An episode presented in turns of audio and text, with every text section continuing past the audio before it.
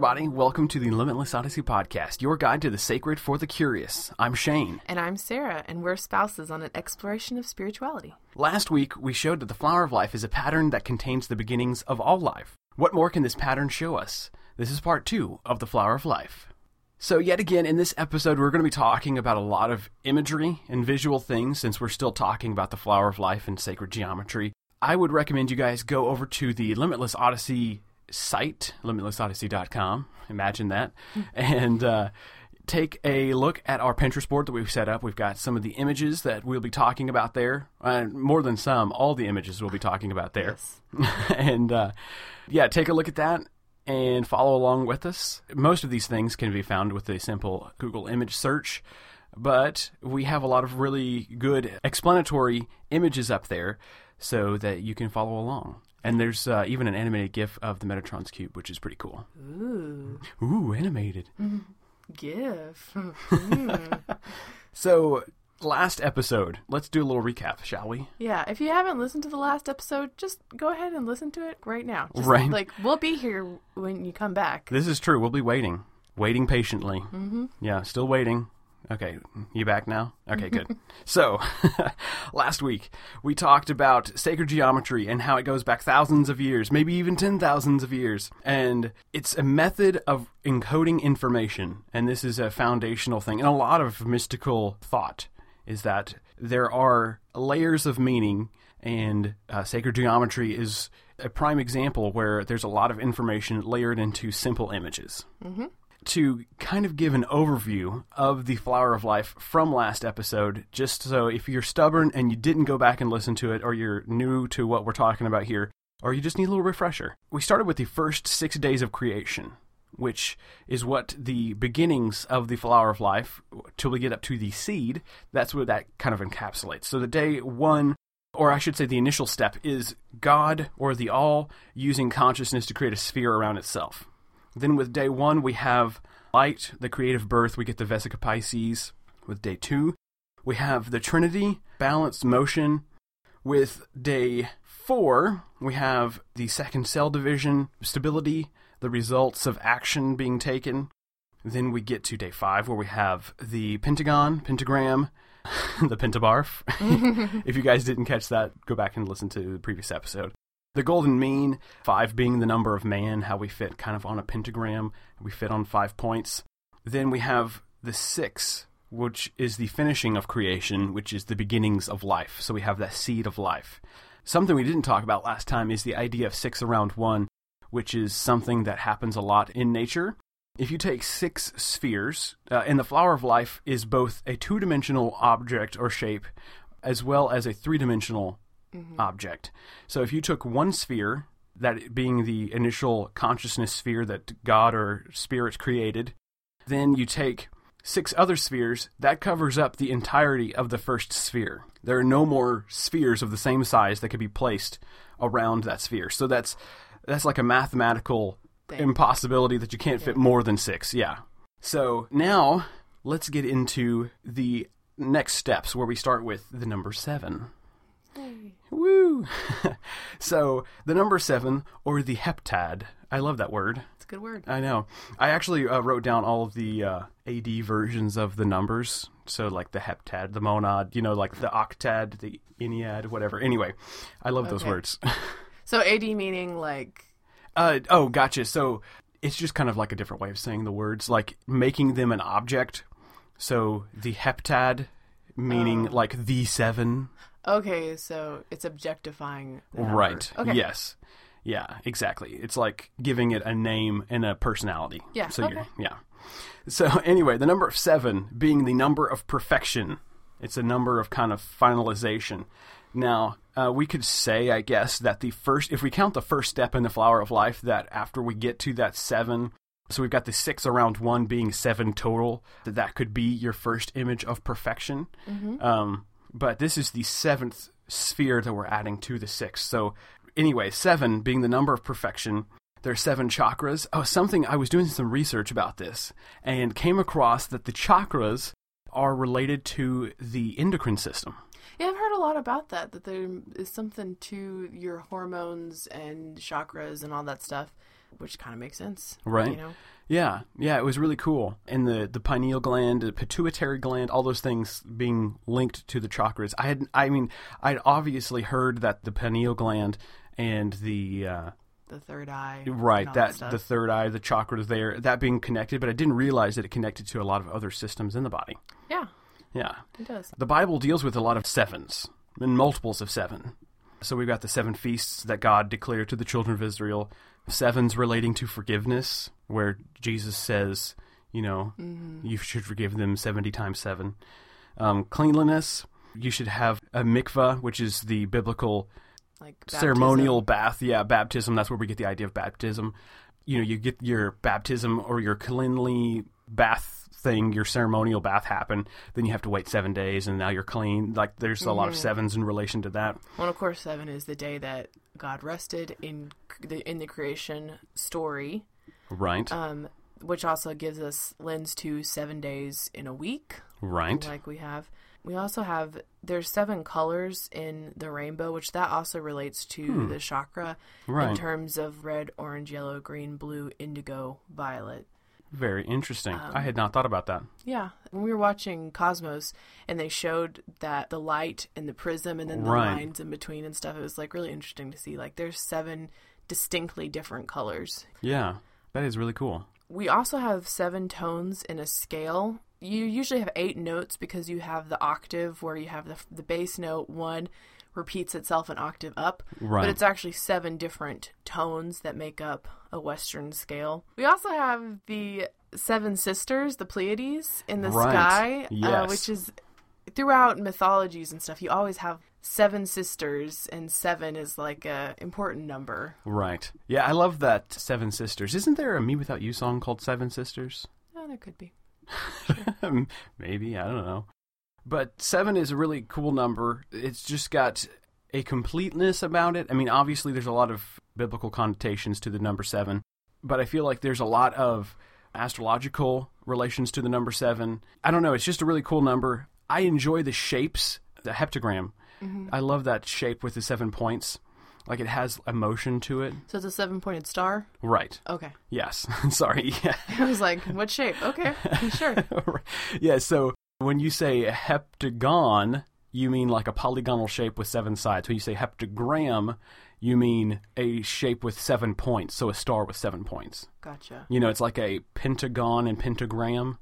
Now, don't you get the gon from the gram because don't isn't it like it's uh, if you look at it on one side it's a seven pointed star, but then when you make it 3D, that's when it becomes the gon, right? Does that did am I just making that up? I don't know actually. I I'm trying to visualize it. So we're talking about we have kind of like If- how you have like a let's say you have a hex, hexagon okay. or uh, hexagram. Okay, okay, so we're And- talking like a Star of David type shape.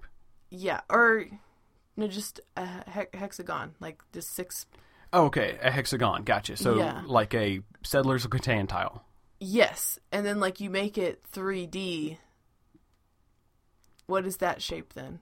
That's Because it's a kind of dice, isn't it? Like that has oh the hexagon. right. That's a polyhedra. A pu- yes. so yeah, the differences in those different shapes. So yeah, a gon, like the the gon means like polygon. So you have like a two dimensional image of those that that many sides. So you have a shape that has that many sides in two dimensions. A gram is like a star shape with that many points, okay.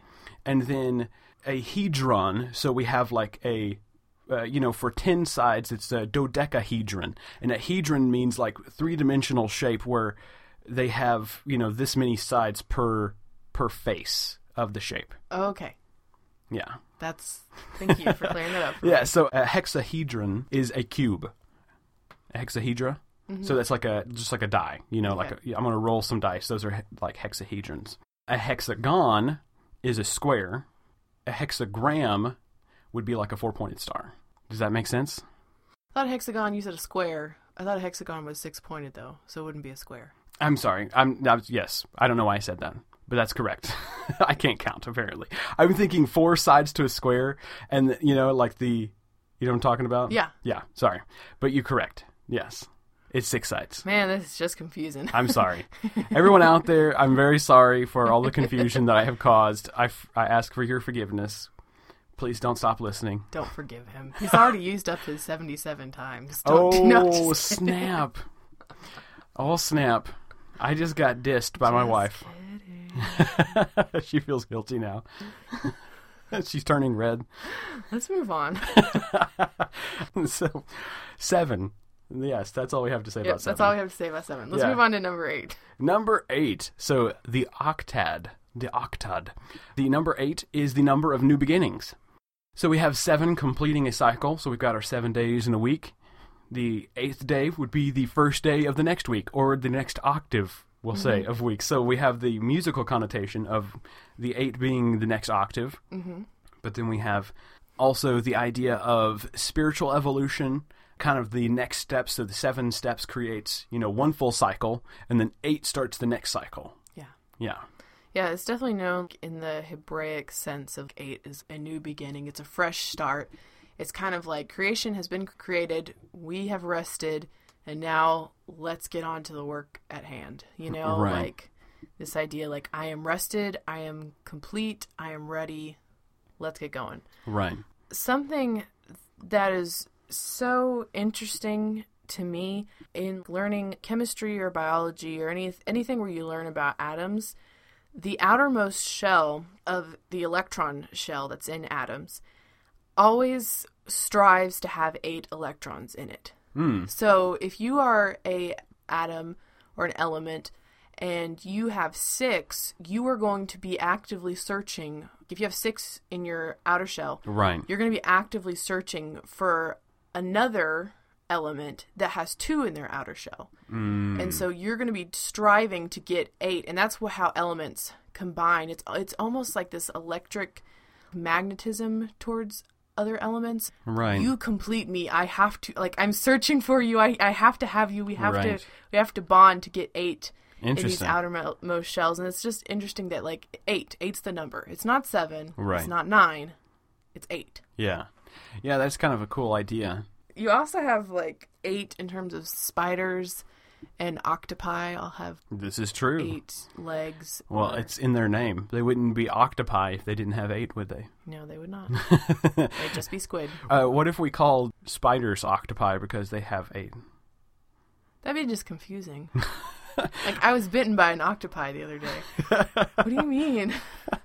Well- land octopi that well, comes out In my universe, uh, octopi do not exist in the sea sense of the word. Like they don't. They're, they're not a sea creature. It's just they're only spiders or octopi in my world. Well, you are a world of one, I guess. I have my own island. You I am my own nation. Relate only to yourself. Well, that rings very true about my life. I relate to you. I know, but I come visit your world sometimes. no, I'm just uh, any, anyway, moving on. Uh, new beginning. Let's get yeah. Anyway, so the number nine, the Yep. Ennead. Uh, it's the first odd square number, meaning that you can lay out those those numbers, you know, one through nine, in a square. Yep, and I put down Sudoku because that's what I do. and like you have a square of numbers, and you have you know one through nine in the square, and you add them all up and everything. Interesting. I also put down nine patch because I'm a quilter, and like the Ah. nine patch is like a really like old way of like laying out patchwork. Right. Well, I mean, I guess it's it's pretty. It's it's one of the basics, right? Yeah, it is one of the basics. Yeah. Like basic quilting thing is a nine patch. Yeah. Well, and so that's basically what you just cut out nine squares and then stitch them together to create one Yeah, full you- block. You you you do nine squares and you you know a three by three layout and Right. um, you get a block. No way. Yep, you do. A block comes out of that. yep, So you're saying you're a block factory. yep. Basically, So the uh, the number ten, the decad. I love that word, and I love the word dodecahedron too. Yeah. That's a, Dodeca. I love that. that's an awesome word. You can like really impress some people with that word. Right. So ten. Obviously, there's the fingers and toes. Mm-hmm. You know, unless we're going to be like we said last time, the school ground bully. Like, Yeah. no, you only got you only No. two thumbs. They're not fingers. We're not going to be school ground bullies. We're nice people. But I think it's interesting that like we have a base 10 at least in in our culture that we live in here in America. Like to we- a certain extent, we have a unless we're 10. talking about meter or, or uh, excuse me, yards and feet and inches and Yeah, okay. Well, let's not go about that. But just in our counting, we have a base Right. 10. Um whereas was it the Babylonians that had a base of 60? I think it? so. Yeah. And that's where we get our time from. Right. Yeah. I believe it was the Babylonians, Phoenicians, and uh, what's the Sumerians? That's them. Mm-hmm. Yeah. With the number ten going to the mystical meanings, we have the the tree of life or the Sephiroth, the Sephiroth. For you guys who play Final Fantasy, I bet you didn't know that Sephiroth was a, a Kabbalistic term. Kabbalah meaning uh, the mystical uh, mystical Judaism is where Kabbalah started. There are several branches of Kabbalah, uh, one of them being kind of uh, propagated by Aleister Crowley, um, that is less related to the mystical Judaism side of things. It still pulls from a lot of that stuff, but number 10 are the numbers of points on the Tree of Life. And the Tree of Life shows how the world was created from the Jewish mysticism point of view. And it's a really cool shape. It actually overlays over the top of the Flower of Life. Uh, kind of the 10 center points of the Flower of Life make the, the Tree of Life. So everywhere that the uh, flowers have an intersection or where they come to, all the points meet of the petals is a point on the the tree of life and we'll have an image of that in our uh, in our uh, pinterest board Yep. And to me, it almost kind of looks like a church or something, like um, the layout of it, like it, gotcha so you're Like looking an- at like a uh, like a medieval type, like right church. I don't know, but like a you're talking like a, blue, a blueprint like you're looking from the Yeah. sky down at yeah, yeah. gotcha I don't know why I have that mental image, but I'm but like, well i could see that though i mean it definitely has a very uh, construction-y feel almost like a, blu- a blueprint. Yeah, um, you know, with the Kabbalistic view, more more or less with the uh, Crowleyan view of the Kabbalah, it's the levels of enlightenment, and there are like angels or beings that kind of have reign over these different levels of enlightenment, and you're climbing this ladder of sorts to to get to the top where you are in like the most enlightened. You know, I've always sort of wondered how do you how do you rate yourself on that scale? Like, do you say I know for sure I took a test and I'm on this level right here? Right. Like, how or is there some spiritual leader that says, "Yep, I think you're on this level. Right. Like, keep paying me money and you'll get to this." like, like Well- where does that like? How do you how do you judge yourself on that? Right. Well, I mean, there are certain criterion that someone has to meet, um, but it is usually a leader of some sort. Um, it's usually not as corrupt as "give me more money and I'll tell you where you're at." But there are, I mean, there are organizations that behave that way. You know, there are some that say you have the dues that you have to pay every year, you know, and you're going to be paying a lot of money. But there are some orders that refuse to accept money because they want to get away from that stigma 100%. Yeah, And so they say they assign someone, everything is volunteer, everything is from people who actually want to make things happen. So in the AA, the Crowleyan started order, you are assigned, like you kind of contact the main group of people. It's a loosely knit group of people, but they have folks that are kind of like a leader and they assign a leader to you and then you're given this person who's kind of like your Jedi mentor of some sort, you know. or- Gotcha. anyway. So the number 10 though, according to Plato, contains all numbers. And we know this to be true. I mean, obviously, uh, if we're to look at, you know, decimal scales and uh, so I recently got a slide rule and it's basically that whole idea where uh, you are sliding this this scale back and forth, and it's just kind of one through nine, you know, all the way up to ten, basically, and then you're doing this multiplication and squaring and all these different things on the slide rule. Uh, if you haven't seen a slide rule, I would go look it up. Hey, maybe we'll put something in the uh, the, Pinterest board. the Pinterest board. I wonder if they have pictures of slide rules up. That seems like well, you can just add it to the Pinterest board. It seems like a pretty old school thing, though. It is an old school thing. Yeah, I mean they're not around anymore. Like you have to go to eBay and stuff to find them. Interesting. Yeah. So the number eleven, uh, it has relation to the pyramid, there's the idea of squaring the circle. Um, squaring the circle is really interesting. So if you put a a square around the planet Earth, then you put a circle around that square. You brought the moon down so it was touching Earth. That circle that goes around the outside of the square actually divides in half the moon. And so we have this idea where you can take the square, then put a circle around it, and you get the radius of what the basically the planetary body surrounding it should be. So you get the radius of the moon. Yes. That talking about? Yes. Okay. Interesting. Yeah, when I said planetary body, that wasn't very explicit. Yeah. Yeah. So uh, then, oh, the double a double rainbow. I had to mention this because I'm an internet nerd, and so double rainbow being you know the internet, an internet meme that everybody knows, but uh, the idea that the double rainbow actually fits both rainbows fit in the circles. So if you have the inner circle of whatever, like let's say the Earth would be, you have that being you know that double or that first rainbow being half of that. The outer rainbow fits in the other circle. That's, I don't really know what you mean by that. Like, Sorry. Uh, maybe I'll put a picture in the uh, Pinterest board. yeah, put a picture. I don't. I Yeah. can't visualize what you're even talking about. Uh, so the number 12. yep. Good, because I had nothing for eleven. Did you not? I, ju- I was like, I can't really think of anything about eleven. They're two ones. nice. Those two ones, I tell you what. yeah. There's They- some interesting They things. They sure are a number between two other numbers.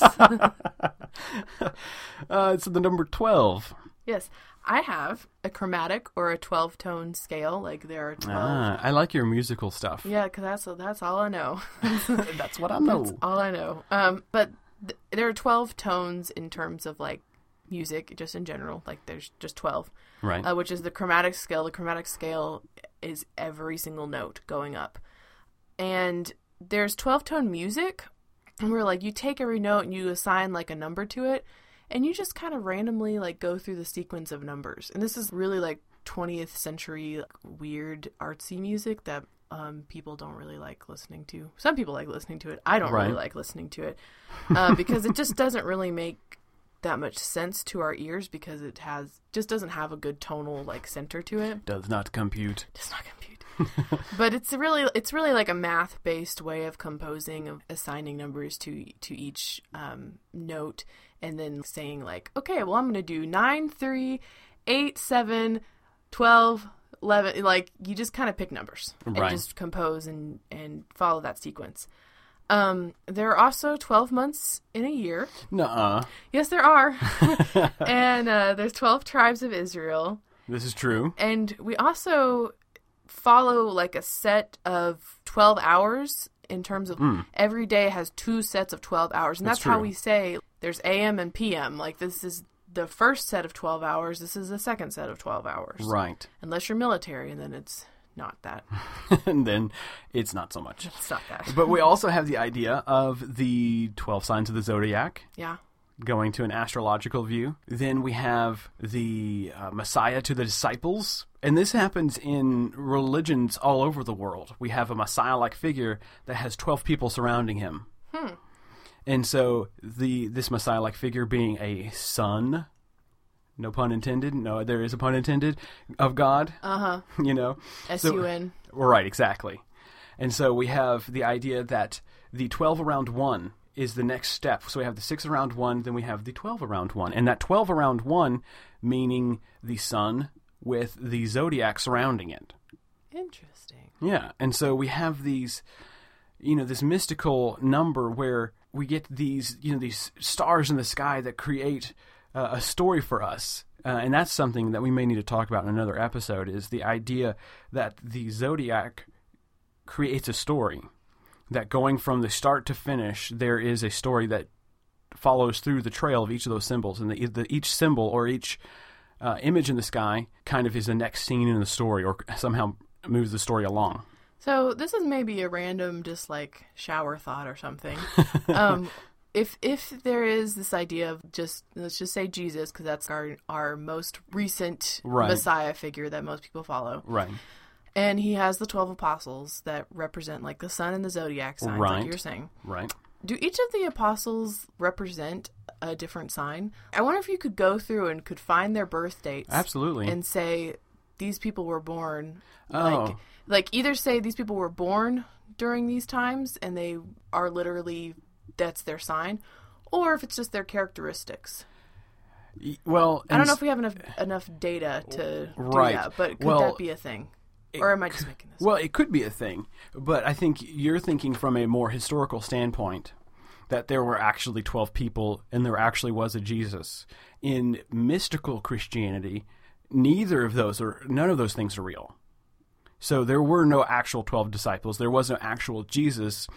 It's just that we have this Christ-like figure that we're supposed to emulate because this is a perfect person and we want to be more perfect. So the disciples would be uh, related to the 12 signs of the zodiac because they're just you know logical ideas you know these images that we're using embodiments of ideas and embodiments of these type of people so you have the christ figure that you're trying to emulate whereas the 12 signs of the zodiac are kind of uh, different personalities that we can fit in or archetypes that we can fit into and say how does this person relate to me and how can i follow their steps to become more christ-like Interesting. yeah And I also wonder too, can you also take that to the 12 tri- tribes of Israel? Could those be yeah absolutely because in a way that's sort of the same thing if you think not necessarily Messiah, but like they all followed one monotheistic God. right And so there's 12 around one. And also the idea of like the 12 gates to the temple. Absolutely. like yeah. There's yeah, there's a lot of layers there. And now see, if we want to get to this Messiah like idea, so the Son of God not being God, but being related to God. so Mm-hmm. Moses being the son, you know, like what does it say? Like that someone will come who is like Moses, who will be the Messiah figure.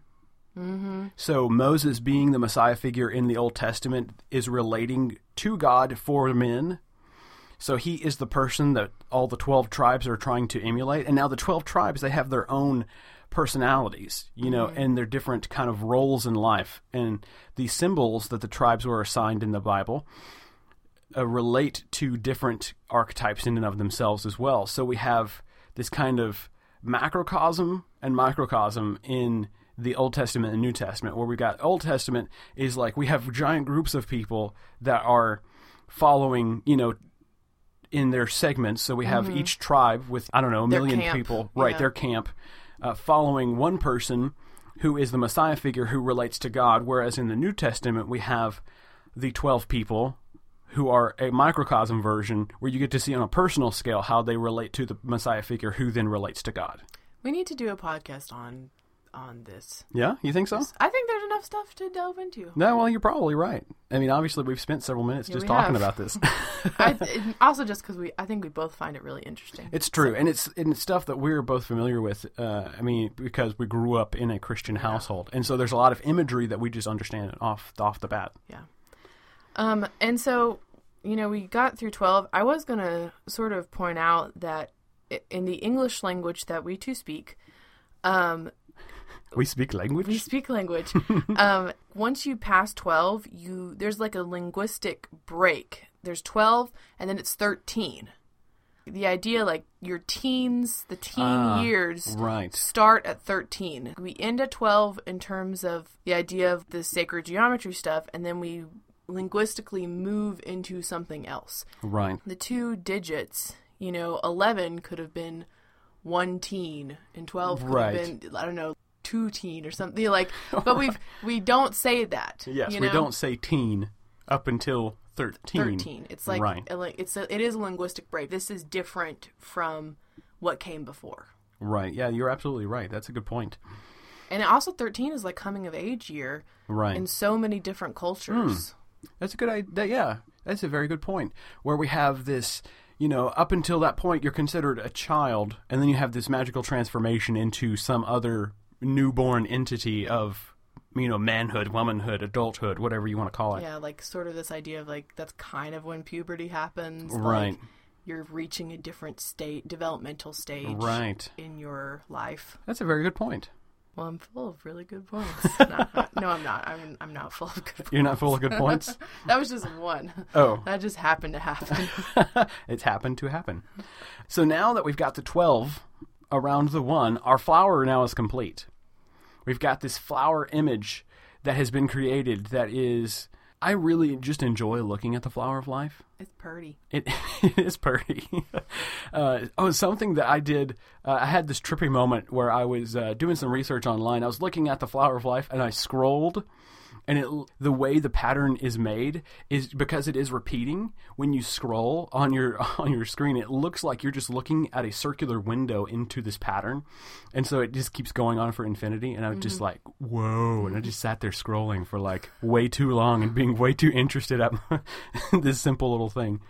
Um, but now that we have the flower being complete, we can then get the tree of life. Like I was saying, we have those ten center points in the flower that creates the tree of life. Then, if we take the main circle and the six circles that surround that, and then the ones circles on the outer edge that connect to those uh, centerpieces. So we basically have a center uh, circle with basically six points, almost like legs made out of circles, going going outward from the center circle that creates the fruit of life. So we have this kind of snowflake like pattern made out of uh, circles that creates the fruit of life. And so you say, oh, what's the big deal about the fruit of life? Well, then from that shape, you get Metatron's cube. Metatron's cube, I absolutely freaking love this shape. And you know, it's since it's related to the flower of life, I can just sit there and stare at it anyway. Why? What is it about shapes that we find interesting and just want to look at? You know, like is it something subconsciously like we're like, hmm, that's mathematically pleasing, you know, or like I don't know. It could be just the symmetrical nature of things. like we, uh, yeah. we like symmetry and we like strive for symmetry. right, So even though there's a lot of life that is asymmetrical, right, that's true. you know, but we Yeah. still it's like something we strive for. It's Yeah. kind of like you know, like the Fibonacci sequence. If you look into a sunflower, it's just mesmerizing to look at Right. just the middle of a sunflower and to look at the petals. It's just like I could sit and stare at this for ages. Right, yeah. This is this is true. There is something just attractive in general about those things. But so to make Metatron's cube, so you take this fruit of life shape, we have the snowflake of circles, then we take lines and draw lines from each center of the circle to each other. So we've got you know, these edges create almost like a hexagon on the outside. Then we've got uh, this kind of Star of David shape that takes place, but then there's an inner Star of David that happens, um, and there are lines connecting all over the place, and you have this really, really cool looking shape. And you think, what is, who is Metatron? What is, why is it his cube? And what does that even mean? Metatron is going back to kind of a mystical Judaism idea. He is an angel that is second to God in mystical Judaism. So we have this kind of Kabbalah, Flower of Life, Metatron, all kind of coming back together again. Where Metatron, being second to God, is God's scribe. Gotcha. And so the scribe nature of him uh, makes him sound very much like some other characters we talked about recently. Maybe Hermes Trismegistus. Hey, nice.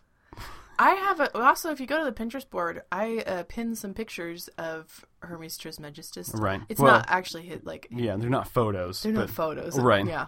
Yeah. Thanks. Thanks for pointing that out for people. Not photos of him, but artistic depictions of him. Yes, they're kind of like classical interpretations of what Hermes looked like, Yeah. or was supposed to look like, whatever, you know. They just look cool. Yeah, okay? they do. I agree.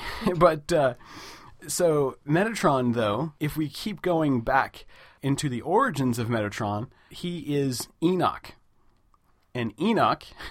In some apocryphal texts of the Bible, there is the book of Enoch, which talks about the watchers coming down from from heaven. They are the fallen angels, the Nephilim of Genesis six, where it says that the sons of God came down from heaven, found the daughters of men attractive, and had children with them. And so, and those children gave birth to giants, which are like part God, part angel kind of uh, beings. Enoch, though, in the Bible, it talks about early in Genesis saying that uh, Enoch was kind of separate from humanity in some way because it says that God took him up and he never died. Once God took him into heaven, he like upgraded him to angel status in some way and he became like God's scribe. And so this shape because it contains so much awesomeness is like his cube. It contains all of this knowledge and it's related to the flower of life. But I think that Enoch, Metatron, Hermes, Thoth are all the same person in a grand cosmological scale. And even Mercury, he's uh, Right. Yes, Mercury as well. too. Yeah, the scribes of the gods. I think that they that the idea may relate to one one entity of sorts. You know, like everybody's got their own cultural interpretation of this person, but they're all the same person. Yeah, that makes sense. You know, if he shows up in so many different places. Right. Metatron's cube, though, so we take these circles, we draw lines between them, we get this shape. What's really cool about this shape, though, is that we can get all of the platonic solids from this shape. So we get the five platonic solids by highlighting different areas on this this Metatron's cube shape. We get the isometric views of the platonic solids. What are the platonic solids? Well, let me tell you, Sarah. So, so uh, we have these shapes. The platonic solids are three-dimensional objects. They're polyhedra.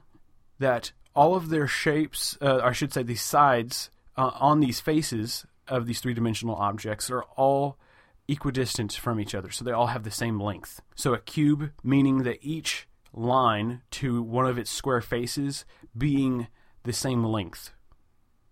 okay. And so if we continue that out, so we take a square and then we say, well, I have to have, I want to put another square where it can can connect, you know, to a third square, and that third square will connect to a fourth, and that fourth will connect to a fifth, and that fifth will connect to a sixth.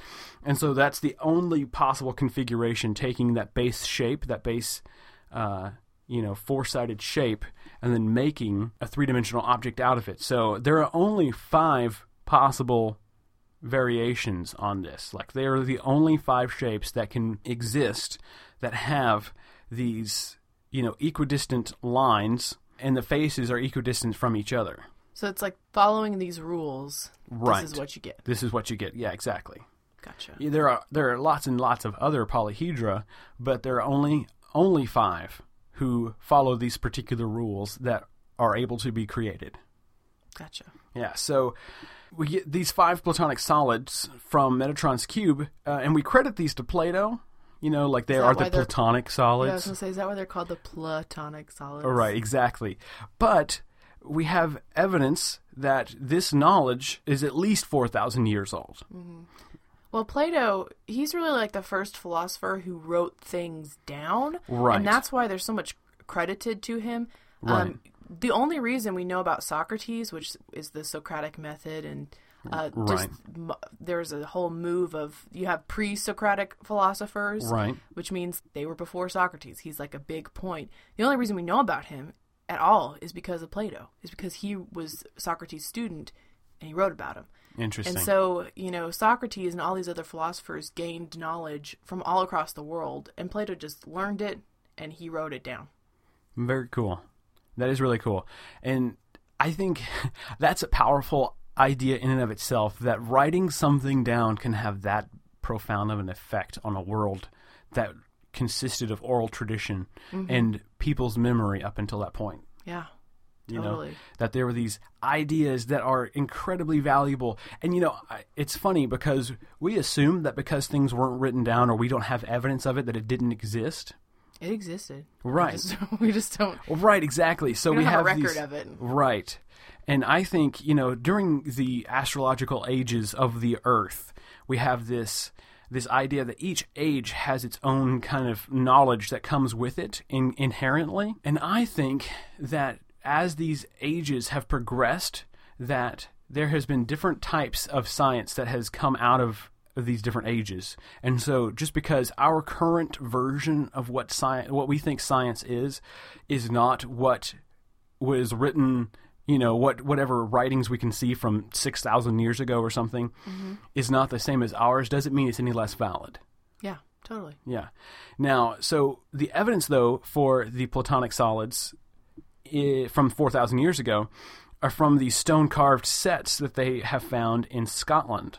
That are at least 4,000 years old. And I think that's so cool. And they're actually they're an interesting looking shape. We'll have to find some images and put that in the uh, Pinterest board, but they kind of look like Did you ever have those little bouncy balls? I think they're called like atom balls where they look kind of like uh, like a bunch of little tiny spheres stacked on top of each other. And you throw them down and they like bounce all crazy because you don't know where they're going to hit. Oh, because they have a bunch of different spherical surfaces, basically. Right. Yeah. Well, they look like that, but they're made out of stone. And so if you take, uh, there are places where string should be inserted from each of those points that creates the wireframe of the platonic solids around those stones. Huh.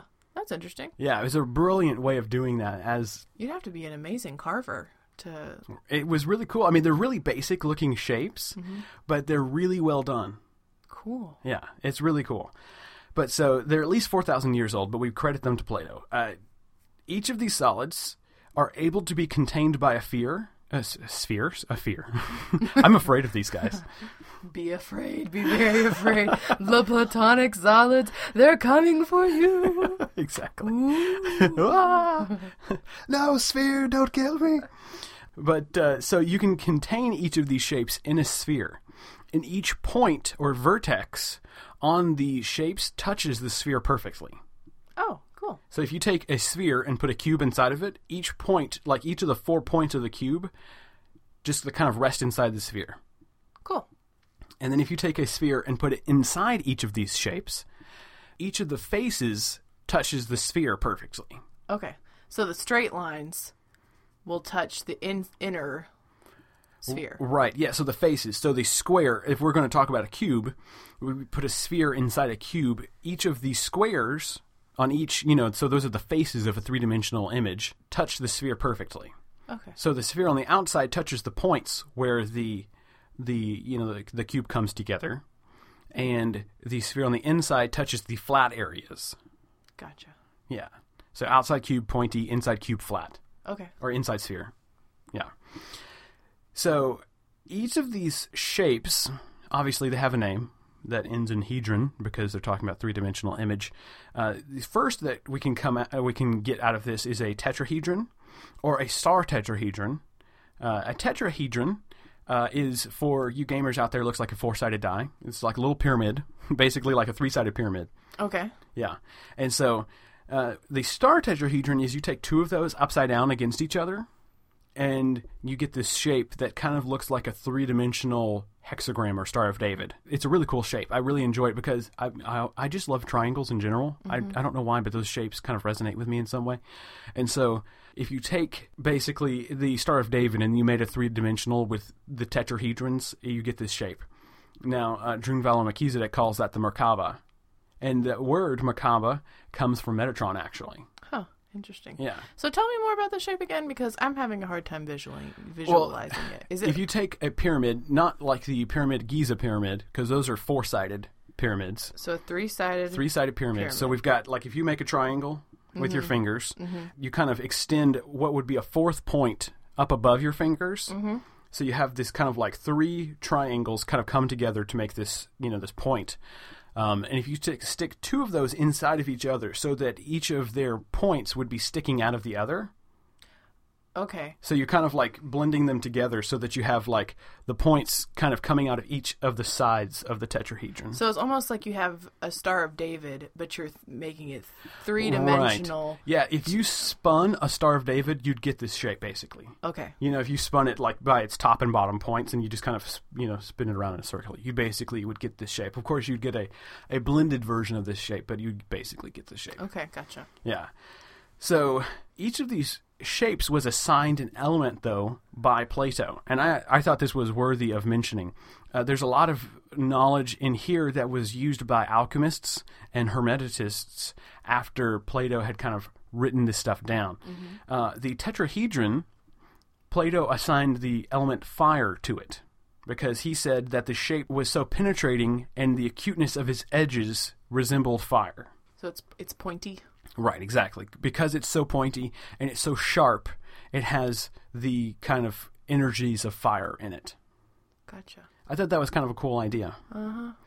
So the next shape, or the hexahedron, or the cube, was assigned the element earth. And he said that the shape was so stable because of its square bases, it resembles the energies of Earth. So the hexahedron is basically like a, a normal six-sided dice, basically. Right, exactly. Yeah, D6, yeah. Yeah. Yeah, so that that shape, just a cube, the little kids' toy blocks or whatever, Uh-huh. you know, like a cube. It is very stable. Yeah, I mean, obviously, you set one down, you can push it, and it's not going to, you know, it'll slide maybe, but it's not going Mm-hmm. To tip. not toppling over. Yeah. And then, so the the next one, the octahedron, which is the eight-sided uh, shapes that are created, you know, to be a three-dimensional object. Uh, Plato said that this shape was the intermediary between fire and water, thus air. So it's the thing between the two, you know, water being the opposite of fire, It's the smoke you get when you put water basically. on fire. thus air. Yeah. Uh, so we have that idea uh, with the hexahedron. And what does the hexahedron look like? Uh, we'll have to put an image up. I mean, it's. It looks like you take a bunch of hexagrams, so you take a bunch of you know six-sided shapes, and then you keep adding those to each other until you make a three-dimensional object. Gotcha. Yeah, it, I'll have to show you. Is it a, is it a dice? Is it a die? I yeah, I want to say it is. What what is that? I want to say that's is that a D10? I want to say. I think it's a D10. Sure. Yeah. so ten sided. Um, but then we have the icosahedron. Icosahedron. Icosa. I know. I love that.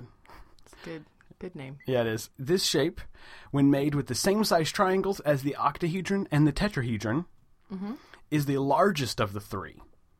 So if you use the same size shapes to create all of these, you get a bigger icosahedron than an octa or a tetrahedron. Okay. which Plato said this makes it the densest or least penetrating of all the fluid elements. So the octahedron being the element air and the tetrahedron being fire. So air, water, fire are all fluid elements in the uh, Platonic imagery. And so this being the least penetrating of the fluid elements and the densest since it comes out larger using the same side uh, the same sized shapes he assigned it the element water. So this is the opposite of fire. Fire being small and piercing, water being heavy and non-piercing, and air being kind of in between the two. Gotcha. And what then does the it look like? the icosahedron, uh, or these are really hard to explain. I'm gonna have to put an image up on the site. Yeah. Yeah. Um, the dodecahedron is the element ether. Now, this one was not of- officially assigned by Plato. The Plato's Timaeus says, quote, There remained a fifth construction which God used for embroidering the constellations of the whole heaven. I like that. Isn't that cool? Just because I like embroidery. So I can see God stitching. He's got his little frame, he's got his Right. needle, he's just Exactly. stitching away. just a stitching. Well, so uh, that one has been given the element ether, and that's a little more modern interpretation. But since that we have this kind of like, it's God's shape. God uses this shape in some way. That means that it's a spiritual. It has a spiritual nature to it. Yeah, and wasn't it sort of concealed in terms of like This is true. people didn't didn't uh, talk about it or draw it or do anything with it because it's almost like God's name or something like. Right. Yes, it is the like the three dimensional representation of God, and so uh, this shape is holy, and to talk about it or to show it is to blaspheme it in a certain way. Gotcha. Yeah. I really enjoy the, you know, all of these steps. So we go from the single numbers to create the flower of life. And we have so much depth and so much, you know, range of things that happen from um, birth to creativity to action to stability to the zodiac and you know all of these really great deep things that are that help us frame us to our reality and our reality to our lives and it creates you know a flower pardon the pun which which we can use to kind of categorize our experience and to come up with something that means more than just life. Yeah. you know? And so from that we then get the tree of life and then the metatron's cube and then we get all of these shapes that are you know classical shapes that have that go back thousands of years mm-hmm. literally. And they are used every day by whether it's rpg players with their dice or it's scientists talking about the way the universe is built using these different shapes mm-hmm. you know, literally the tiniest portions of our reality use these shapes as building blocks to make what we see. Yeah. Yeah, like they're building blocks for atoms. It's building blocks for cell division. It's Right. it's you know, before we had microscopes as a people, we understood these concepts, you know? Yeah, exactly. Exactly. And so I think that there's a lot of knowledge here, and I'm glad that we've gone through this. I'm sorry that this has been kind of a, a difficult process to visualize. Hopefully, you followed along on the site and looked at our Pinterest board. Yeah, it's very conceptual. It is. is as as a lot of things are, but Right. this one in particular. Exactly. And so, uh, but that's that about wraps it up for the Flower of Life and Metatron's Cube. Uh, make sure you check out the site limitlessodyssey.com. If you have some comments about this episode, send us an email limitlessodyssey at gmail.com. Follow us on Twitter at Odyssey Podcast. We're on Instagram, Limitless Odyssey. Tell your friends. We are now in the iTunes store now, guys. Woo, yeah. And so rate us on there. Make sure you subscribe. Share us with your friends. Your family, Everybody. enemies, Your frenemies. your frenemies, your nemesis. That's such a good song. Yeah. Jonathan Coulton, if you listen to this, we love your music. But uh, um, so uh, anyway, guys, thanks for tuning in and checking us out. Make sure you subscribe, and uh, we'll see you next time. Yeah.